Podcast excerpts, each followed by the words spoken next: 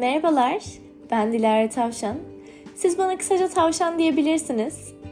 Kendimi geliştirdiğim ve dönüştürdüğüm bu yolculukta bana eşlik etmek isterseniz eğer beni takip edebilirsiniz. Şimdiden iyi dinlemeler. Merhaba, tekrardan hoş geldiniz. Bugün girişte çok ufak bir soruyla başlamak istiyorum aslında. Kendimizi seviyor muyuz? Bu soru benim için çok önemli çünkü hayatımdaki birçok insandan nasıl bu kadar enerjiksin, nasıl bu kadar mutlusun ya da bu hayatı gerçekten bu kadar seviyor musun gibi çok fazla soru alıyorum. Ve bugün aslında bir noktada hem bu hayatımdaki insanlara biraz da olsa bu sorunun cevabını vermiş olacağım. Hem de ben nasıl kendimi sevmeyi başardım ya da kendimizi nasıl sevebiliriz? Biraz bundan bahsetmek istiyorum. Bundan çok uzun yıllar öncesinde Pukka'nın bir kitabını okumuştum. Ve o kitapta Pukka depresyona giriyor sevgilisinden ayrıldığı için. Ve böyle yanındaki arkadaşları da ona işte kendini sev, anda kal, şöyle önemlisin, böyle önemlisin falan gibi nasihatler veriyorlar. Ve Pukka'da sürekli kendini sevmek nasıl olur, anı yaşamak nasıl olur sürekli bunları soruyor kendine. O yaşımda bu kitabı okurken gerçekten ben de kendime anı yaşamak nasıl bir şey, nasıl olur diye sürekli soruyordum. Ama bu yaşıma geldiğimde şu an yaşayamadığım ya da kaçırdığım anlar için bazen şikayet ediyorum ya da çok fazla düşünüp de o anı kaçırdığımda ya da kendime hak ettiğim değeri vermediğim anları fark ettiğimde kendime kızdığım zamanlar oluyor. Ve biraz aslında benim bu kendimi sevme olayım çok ironik noktalarda başlıyor. Bunu da fark etmem çok uzun bir zaman aldı. Çünkü bilinçaltım bu konu başlığı altındaki bütün olayları böyle en alt rafa koymuş. Ve ben bunu fark ettiğim zaman da böyle hemen ortaya çıkarıp işte sen bunu yaşamıştın, bunu yaşamıştın, bunu yaşamıştın falan diye bana sunmaya başlayınca ben bayağı telaşlanmıştım. Ama hiç de olay aslında telaşlanmamı gerektirmiyor. Çünkü hikayenin sonunda neden telaşlanmamam gerektiğini ve nasıl bu farkındalığa eriştiğimi anlayabileceksiniz. Belki de bu podcast kendini sevmekte zorlananlar için de bir nevi yol haritası olur diye umuyorum. Öncelikle ana sınıfına gidiyordum ben. O zamanlar 6 yaşındayım. Tabii ki çocuk zihni yani o zaman aile bize ne öğretiyorsa ya da birinden ne duyduysak biraz böyle kendimizi o şekilde ifade ettiğimiz yaşlarda oluyoruz. Ve hiç unutmuyorum ana sınıfında hoca böyle bütün sandalyeleri yan yana dizerdi. Zaten o zamanlarda böyle ufak ufak sandalyeler olurdu hep. Ve bir arkadaşım yanıma oturmuştu ve bana dedi ki Dilara senin burnun neden böyle dedi. Nasıl dedim. Yani işte şey kartal gibi geliyor burnunun yapısı dedi. Yani çocuk haklı işte. Hani ben de o zaman çocuğum, o da çocuk. O an içinden o geçti ve onu söylemek istedi. Kesinlikle o arkadaşıma kızmıyorum. Ama ben hiç unutmuyorum. Eve gidince anneme gidip anne benim burnum kartal gibi mi demiştim ve annem de tabii bir anne içgüdüsüyle direkt saçmalama sana kim söyledi bunun falan diye sinirlenmişti. O da doğal olarak yavrusuna gelen böyle bu eleştiriyi kaldırmak istemiyor kendince.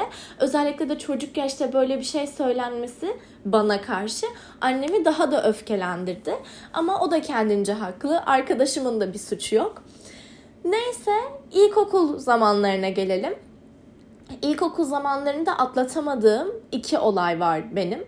Birincisi ilkokul zamanlarında ben çok kiloluydum. Hani bir evre vardır ya böyle e, kızların boyunun aşırı uzadığı, erkeklerin boyunun çok geç uzadığı. O yüzden mesela bazı kız çocukları çok kilo alır sonra onu boya verir falan derler hep ailelerimiz. Muhakkak duymuşsunuzdur bu muhabbeti. Ha, işte ben de o muhabbetin yaşandığı bir evredeyim o sırada. Koridorda arkadaşlarımızla oynuyoruz. İlkokul öğretmenim, maalesef kendisini de hiç sevmem ama birden yanıma geldi, kulağıma eğildi ve dedi ki çok kilo almışsın. Birincisi sen bir eğitimcisin ve nasıl bir çocuğa böyle bir muamelede bulunabilirsin? İkincisi de sana ne? yani sana ne? Ve o zamanlar bu durum beni çok yıkmıştı.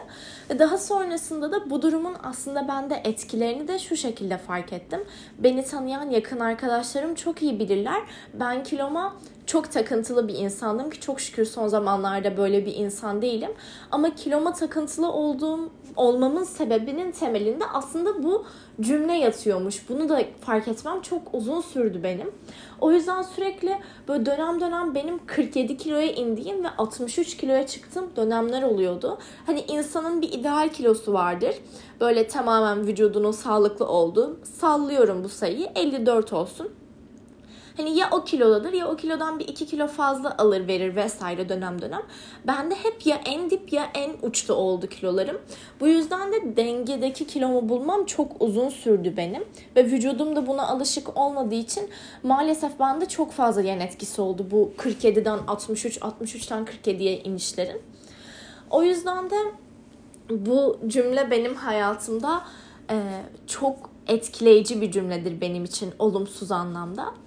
İkinci olayda ben çocukken çok fazla tırnağımı yerdim. Bir de o zamanlar basketbol oynadığım için hocalarım da çok tırnak uzatmamıza izin vermezdi birilerini falan çizmeyelim diye. Ve bir gün halamlardayız. Halalarımdan bir tanesi dedi ki ay senin o ellerin ne öyle? Erkekler önce kadınlarda ellere dikkat ederler. O yüzden ellerin hep bakımlı olacak. Yani Ve ardından o halam başka bir halamı referans göstererek ki gösterdiği referanstaki kişi de sürekli tırnaklarını yiyen bir kadındır. Bak diğer halana o sürekli tırnaklarını yiyor. Senin de ellerin böyle mi olsun dedi. Ve referans gösterilen halam ve ben aynı kişi tarafından inanılmaz ağır bir mobbinge uğradık. Gerçekten ben ne zaman hala bu yaşıma geldim tırnaklarımı yapsam, oje sürsem, bakım yapsam ya da biri tırnaklarıma iltifat etse direkt aklıma bu cümle gelir. Ve bu cümlede hayatımda maalesef bazı şeyleri kendim için değil başkaları beni beğensin diye yapmama sebebiyet verdi. Aradan yıllar geçti ve ben liseye geldim. Ve lise dönemimde de tabii haliyle işte sporla uğraşıyorum. O zamanlar biliyorsunuz sizde daha böyle bir ergenliğe giriş modunda oluyor insan ve bir şekilde böyle daha işte makyaj yapmaya özenmeye başlıyor. Daha böyle vücudunu güzel tutmaya, giyimine, kuşamına daha da özenmeye başlıyor. Ben de tabii bu aşamalardan geçiyorum yavaş yavaş. Ama yüzümde sivilceler var. Yani doktora gidiyorum. Böyle cildim deli gibi soyuluyor.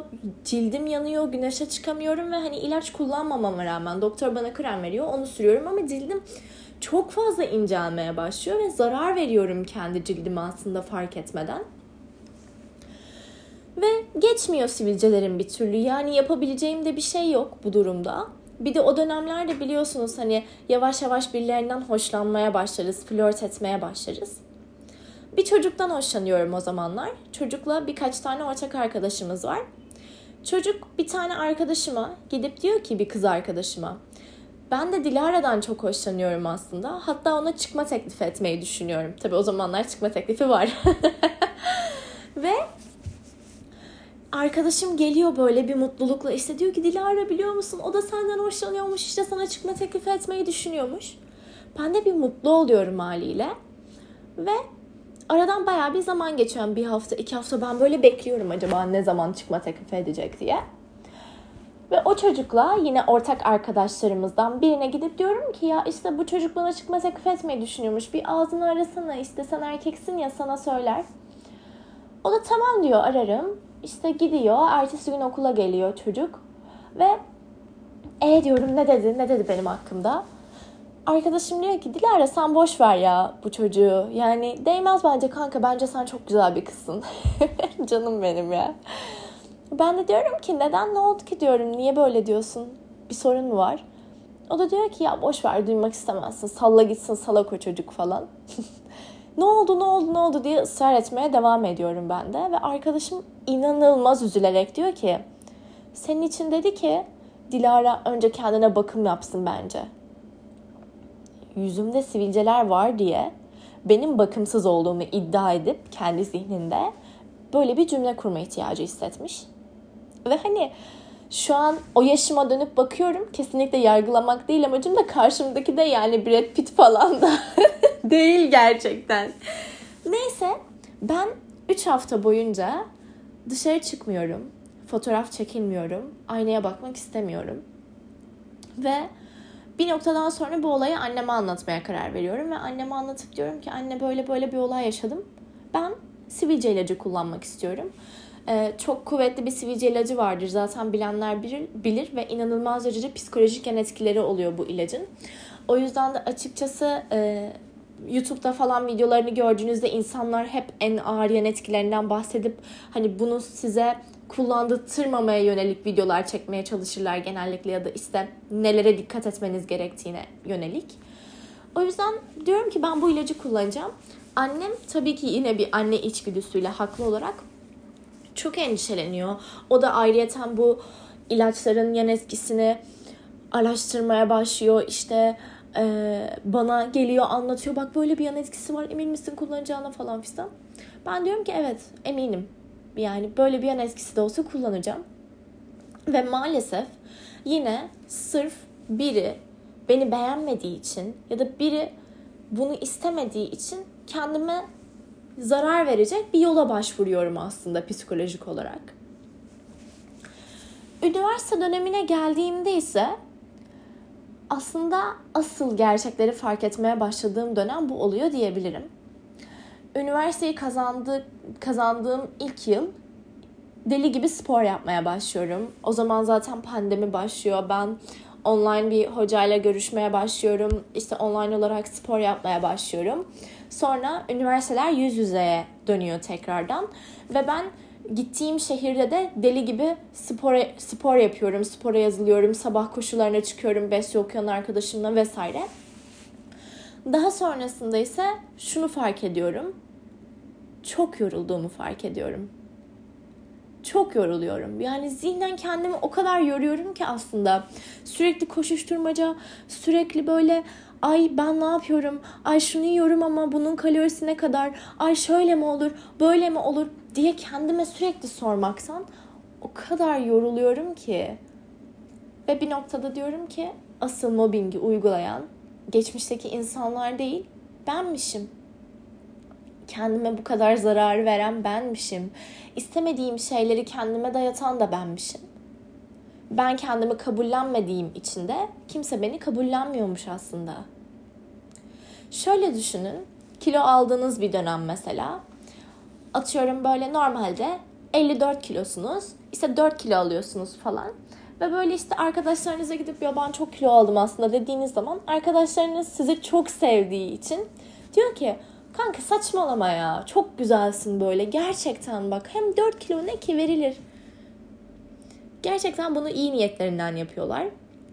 Ama bir noktada şunu bilmeniz gerekiyor ki sizin bunlara ihtiyacınız yok aslında. Siz arkadaşlarınıza böyle bir cümleyle gittiğiniz için onlar size böyle bir geri dönüt yapıyorlar.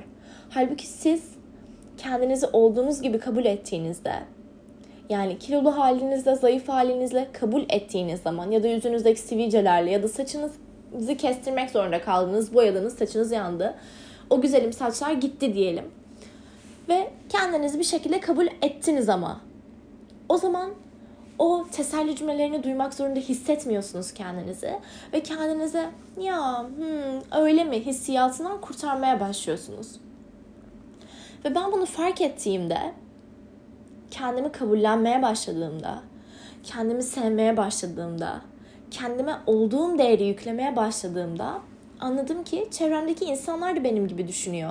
Yani ben onlara sormadan onlar zaten ne kadar sağlıklı gözüküyorsun, ne kadar güzel bir cildin var, fiziğin ne kadar güzelleşmiş, bence sana kilo çok daha yakışıyor dedikleri zaman sen zaten kendini öyle kabul ettiğin ve bildiğin için onlardan duyduğun şey güzel iltifatlar olarak gelmeye başlıyor gerçekten sana. Ve kendi hayatının değerini arttırmak ve kendine yüklediğin anlamı daha da değerli kılabilmek için daha da özenmeye başlıyorsun bu sefer hayatın için. Kendine. Çünkü insan kendini sevmezse başkalarında sevgi aramaya başlar. Ve o sevgi sonucunda da maalesef üzülür. Başkalarında aradığı için bu sevgiyi. Ama kendini severse öncelikle ve kendini sevdikten sonra da başkalarının sevgisiyle bu sevgiyi birleştirirse bu olayın sonunda kötü bir şey dahi olsa kendisine olan sevgisi kendisine yetebildiği için çok çabuk atlatır bu olayı. O yüzden ben kendimi sevmeyi maalesef çok geç öğrendim.